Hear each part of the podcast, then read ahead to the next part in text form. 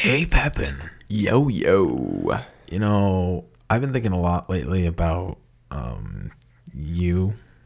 Okay. You're kind of a freak Oh, hey, thanks. Or, wait, no. Why did you say that? because I think you do some weird things. Like what? Like, uh, you know, the whole thing where you take in and change gases in your body. That is kind of weird when you think about it. Like, put in one gas and then out comes another. What's that all about? Yeah. Have you ever been like having sex with somebody and Nope. Oh, go on. Oh, okay. Oh, this is this is hypothetical, not pertaining to you particularly, because uh, and you you know your dick's inside her, and you're like, huh, this is weird. How did this come about? Man, that sounds like a hell of a problem. Nate, I think we need to talk.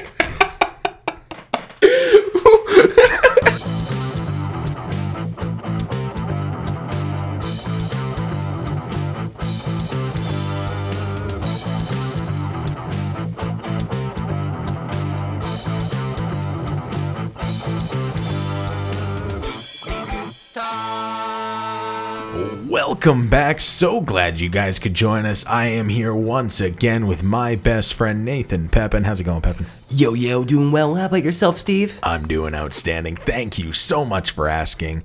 And I want to talk today about weird stuff. Tell me about weird stuff with you. Oh, well, Steve, do you do any- any weird things? Um, I sleep with the fan on and YouTube running, and I cuddle a pillow. And then sometimes I want to move to the other side, so I have a pillow on either side of me so I can flip over and cuddle the other pillow. Are these body pillows or just regular pillows? Just regular pillows. I have like seven pillows on my bed.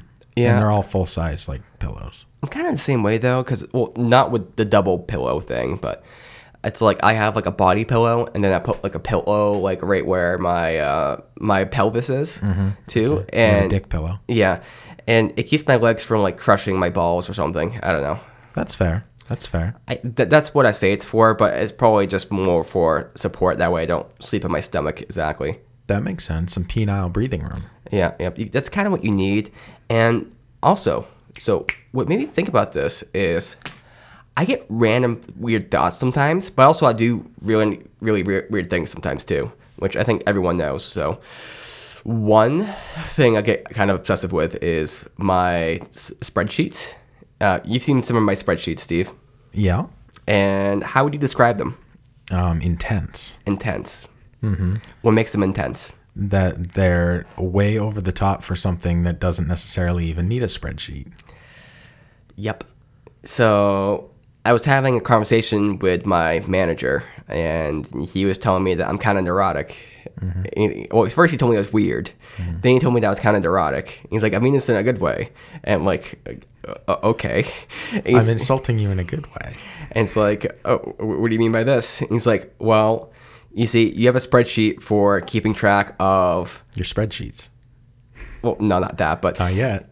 you have, you have a spreadsheet keep track of like every place you have money, how much money is there, what kind of bills you have in certain denominations, and he went on with all these different examples. I'm like, yeah, You're like, obviously. Doesn't everybody? y- yeah. it's like, isn't that, isn't that a little overboard? I'm like, "N- maybe. and it's just kind of how I think. So it's like whenever I whenever I like need to figure something out, I, I do a spreadsheet, and it, it allows me to think. So I'm kind of neurotic in that way.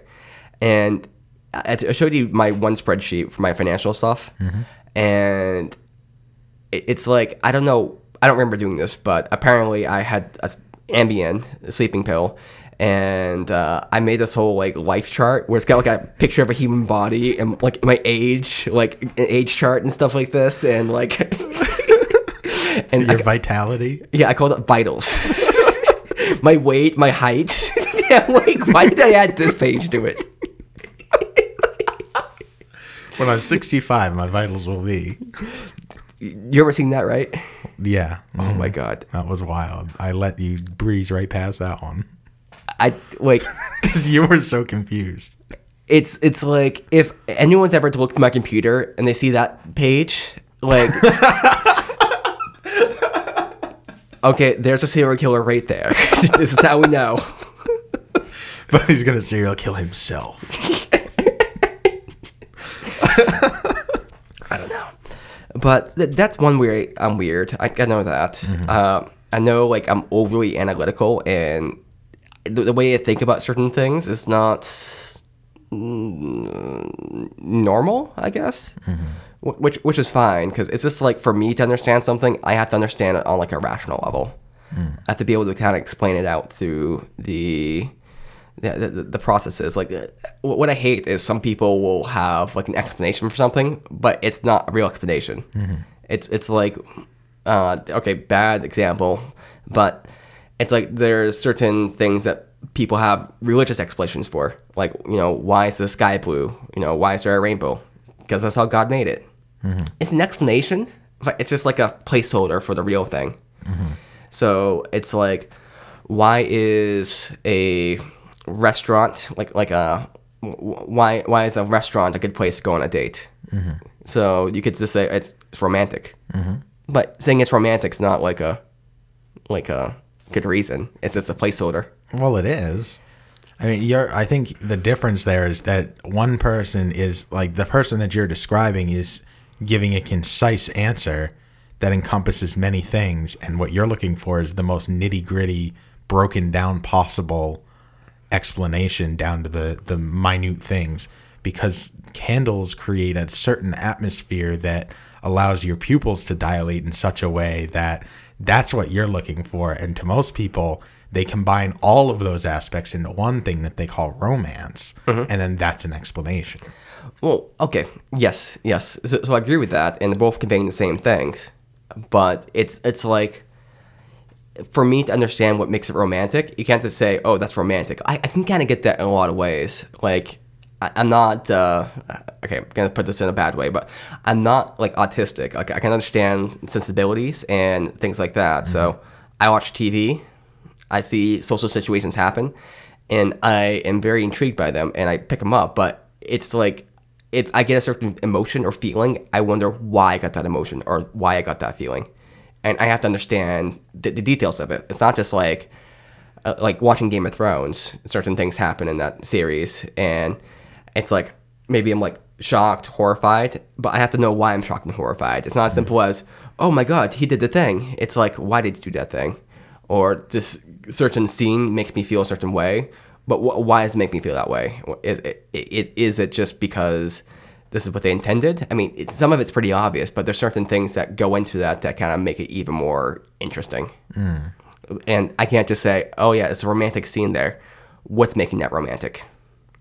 I see. So, do you find that that ends up helping you in the long run because then you can recreate things like that and take elements from, let's say, this is a medieval romantic setting that you can't really recreate in the current modern times, but you can take elements from it because you understand how it works and why it was romantic and make a modern spin for it. I, I think yes, Modern problems require modern solutions. maybe yeah. I- I'm a meme. But I, I think one thing that my brain does differently is I'm not very good with like random knowledge here and there. Like I can memorize things pretty well, so that might seem like I have understanding, but I have to have like fundamental understanding of something and build it up. It's kind of like a house. Like you have to like put the foundation there and kind of like you know start building four by four, put the drywall, and that that's like, like it's a structure that's getting built or like a tree, you know, it's kind of blossoming. Whereas a lot of people that have random knowledge is not unconnected. For me, everything has to be connected, and if I don't have it connected, I just kind of go crazy. It's like uh, like the reason why I picked up the guitar was because I didn't understand how the guitar worked, and so I started learning lots of things about guitars because and how to play it and how music works. Not because like uh, not because I was like I want to be a musician. It's more like how do people create music? Like how how how do these things like actually interfit and what are they doing? How do they know these chords will work together? And so I have to learn about this because I don't understand it. And lucky for you, it's all math. It- it- a a lot of it's math, yes, actually. Mm-hmm. Yeah, yeah. That, that's where things get weird with music theory. It's like there's words for it, and people get confused with those words, like, oh, this is B diminished, but really just talking about frequencies interacting with each other, and how things are disharmonized and harmonized, and you know, we can talk about like tension and release. Okay, this is this is the thing with music too. So people with music might say, uh, what what makes a song good? Well, it just makes me feel light. Okay, I don't doubt that, but you know, why does it make you feel light? I don't know. It just kind of like you know put, puts me up. But there's like an actual explanation be- behind that, and that explanation can be kind of uh, gained through music theory. So the music theory could talk about the tempo and how the tempo kind of relates to like say maybe a, a light, light jog or something like that, or maybe a, a walking pace through a beach, and then how there's these bright tones and they're using the major scale instead of like the minor scale, and the, the airiness to it kind of just kind of it's more like a soft spoken sort of thing. You can you connect a lot of things that way, and so that's where I really have to like understand things. Like I couldn't really understand music until I studied music theory. Hmm. And, and now I feel like I understand it decently, but there's still many things I don't understand, of course. But like most music, I can kind of like understand how it's working, like how it's working under the hood, and is where I'm kind of a little obsessive. A little what? Obsessive. Yeah, I spreadsheets are awesome. Okay, I, I don't know anything about music, so I can't talk about music. it's okay, because I'm gonna I'm gonna sideline to another thing that's weird, which is, uh, have you ever gotten this? I, I became aware this was like a thing within myself when I read it in a book by Derren Brown. Derren Brown's like a famous magician guy, and he talked about this whole thing where uh, he used to like take care of old people, and he'd be like going down a hill and he'd be like pushing a lot, like you know, have like a wheelchair, and uh, with some old person in it, and he'd just like go over it for a couple seconds, let it kind of roll down the hill, and grab it, and he's kept on doing that, and he got a thrill out of that. He wouldn't actually know ever let it go, but he always had that temptation in the back of his mind, or when he's driving, he'd always have this temptation to like uh, just you know turn the wheel and just crash into like the ditch. And I myself get that quite a lot, and it's not like a suicidal thing, but it's like my brain's kind of telling me what not to do.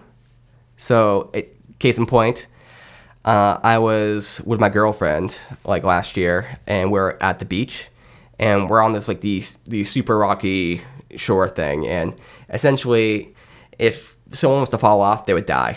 Like they're, they're just they're just dead, and we're kind of standing on the edge, and the only thing that's running through my mind is just the image of pushing her off, and it's really kind of unsettling. I know that I wasn't like thinking to push her off. It was like, from my perspective, that's my brain saying not to do, but that that's just what kept on popping up. Mm-hmm. It's a there's like a French word for it, but it's the call of the void. Yeah, Call of the Void. Mm-hmm. And it's really hard to deal with because it's like sometimes the thoughts are so strong that it kind of, and sometimes they're so random too. Mm-hmm. Like this, okay, this is a little bit dark, but I was in my house and the dog was kind of pissing me off because the dog just kept on like uh, barking.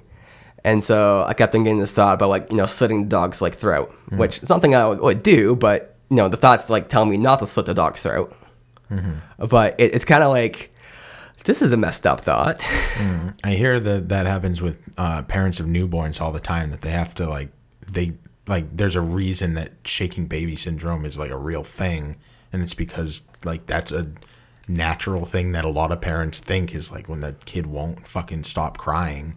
They they have to think to themselves, all right, don't kill the child, because it's sleep deprivation and just the natural inclination to to make something annoying stop is to do whatever you have to do to make it stop. Yep, yep. That's that's very true. I think I might be susceptible to that, honestly. It's super fucked, and from what I hear, it's pretty much universal. Yeah. Well, like I don't like killing things in general. Like I'm okay cool killing ants that invade or mosquitoes, but you know, in general, if something that invades my house like a spider, we cohabitate. Uh, as long as it doesn't fuck with me, I don't fuck with it. Uh, I'll bring insects outside. Uh, but it's like this is especially the case when I used to live uh, down the road a little bit because there's these people that would always leave their dog out, and the dog would be barking for hours and hours and hours. And the thoughts I would have is like, again, someone who doesn't ever want to kill an animal, I'd be thinking about killing this animal constantly, like just shooting it and. uh What's the point of having a pet if you're not gonna like spend time with it and take care of it? If you're just gonna leave it outside and let it bark nonstop. That that that that's my point. Well, not my point, but that is something I agree with. Like, mm-hmm. w- why even have a dog mm-hmm. if if you're gonna do that? And how come you can just like deal with barking for hours? Mm-hmm. Like, I I don't know how they can deal with that, and it's wrong to make other people have to like suffer that. It- It's it's different than a baby because like a baby, you understand that babies just cry for no reason. This dog's barking because it wants to come in, Mm-hmm. right? It's been outside for hours and it just wants to come in, mm-hmm. and you're just gonna let Or it's bored and it wants somebody to play with. Or I'm sure there was a, where there could be a lot of ways to make the dog's dog start barking, well, fulfill what it needs. the, in this case, it's like at 1 a.m. at night. Okay, yeah, that's stupid. Yeah, and the dog's just barking. Uh, back when I used to live with my dad, the neighbors would do that kind of shit too. Mm-hmm. Just leave it out there for hours and just like, have it bark. And it's like, what are they doing? Can't they hear it barking? Like, They probably just tune it out. like I, I can't tune dogs barking out, which really kind of annoys me. But what annoys me more is they're doing that makes me have these thoughts about killing the dog, which is again not in my my instinct, but it's it's like one of those animalistic things that's kind of like within me. Like, can you relate to either one of those there with Call of the Void or that? Call of the Void for sure. Like I think that's everybody has that to to a degree. It's like uh, I don't know. It's fascinating for sure. Um, I'm wondering if it's like becoming more of an issue as like we're getting super dark as like suicide starts to become more and more of an issue in society, especially in younger generations. Uh, is that is some of that attributed to the call of the void and people giving into uh, base instincts like that uh, and not like fighting it? You know what I mean? Mm-hmm. I'm I'm wondering if that has anything to do with with uh, uh, if if people some people actually do follow through with that with with uh it's an itch so you immediately just scratch it without Yeah. thinking about it. Yeah, it, it's really weird because, okay, this is something that I haven't verbalized quite yet, and I'm sure it makes sense. I'm sure this is like just empathy, it's probably just called empathy.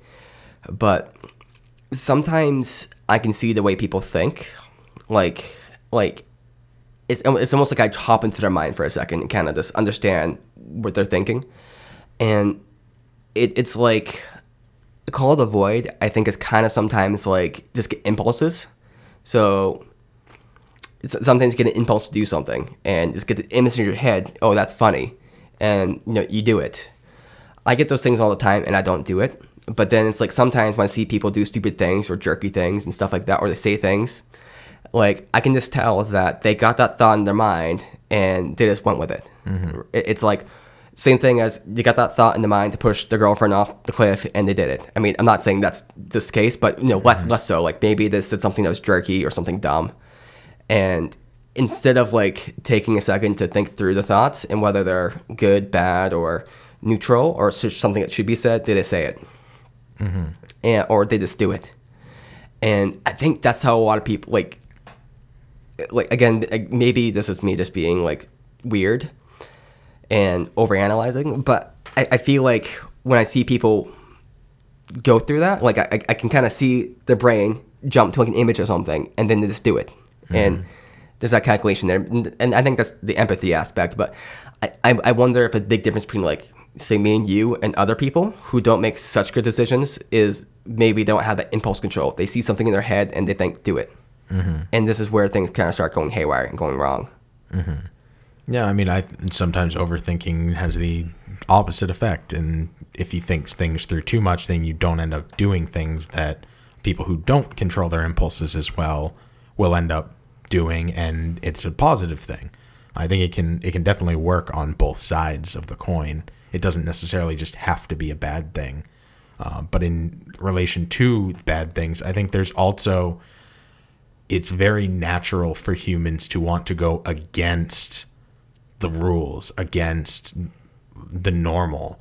I think that's extremely natural in and of itself. So I think that's part of that that impulse to do things that are obviously the most forbidden things is that there's an allure to forbidden things. I, I think we talked about that in taboos, and uh, again now is that it's just a natural inclination of humans to want to do things that they're not supposed to do. Mm-hmm. Yeah. Yeah. I think about beating people up a lot. Mm-hmm. Um, and I think this is like a guy thing in general to some degree. Uh, I'm not sure if you experienced that, but a, if I see people, especially guys, I think about like I could take them, or how would I attack this person? How would I like fight them? Mm-hmm. And it's not even a lot of times conscious. It's like embodied, if, th- if that makes sense. It's not like my uh, like when you think about opening a door. It's not like you have like a th- thought about like opening a door. It's more like this kind of this. It's not even a thought. It's like a like a preconceived action. This kind of like within you. It's more like a program and it's kind of like they have this little simulation that's playing out like down low somewhere. It's like, okay, if this person wants to do this, I kind of know to do this. It's, it's not even conscious. Mm. It, it, it's okay. It's conscious, but it's not like I'm thinking. It's mm. kind of like at least at first. Yeah, at least at first. Yeah, but that's actually okay. Here's here's a pro tip for people. If you're in customer service, uh, here, here's a great strategy to help you control your rage when you're dealing with a customer you don't like. Nine millimeter. Got it. Nine millimeter. Yep. Oh, no, just just while you're helping them, keep a smile, keep it going.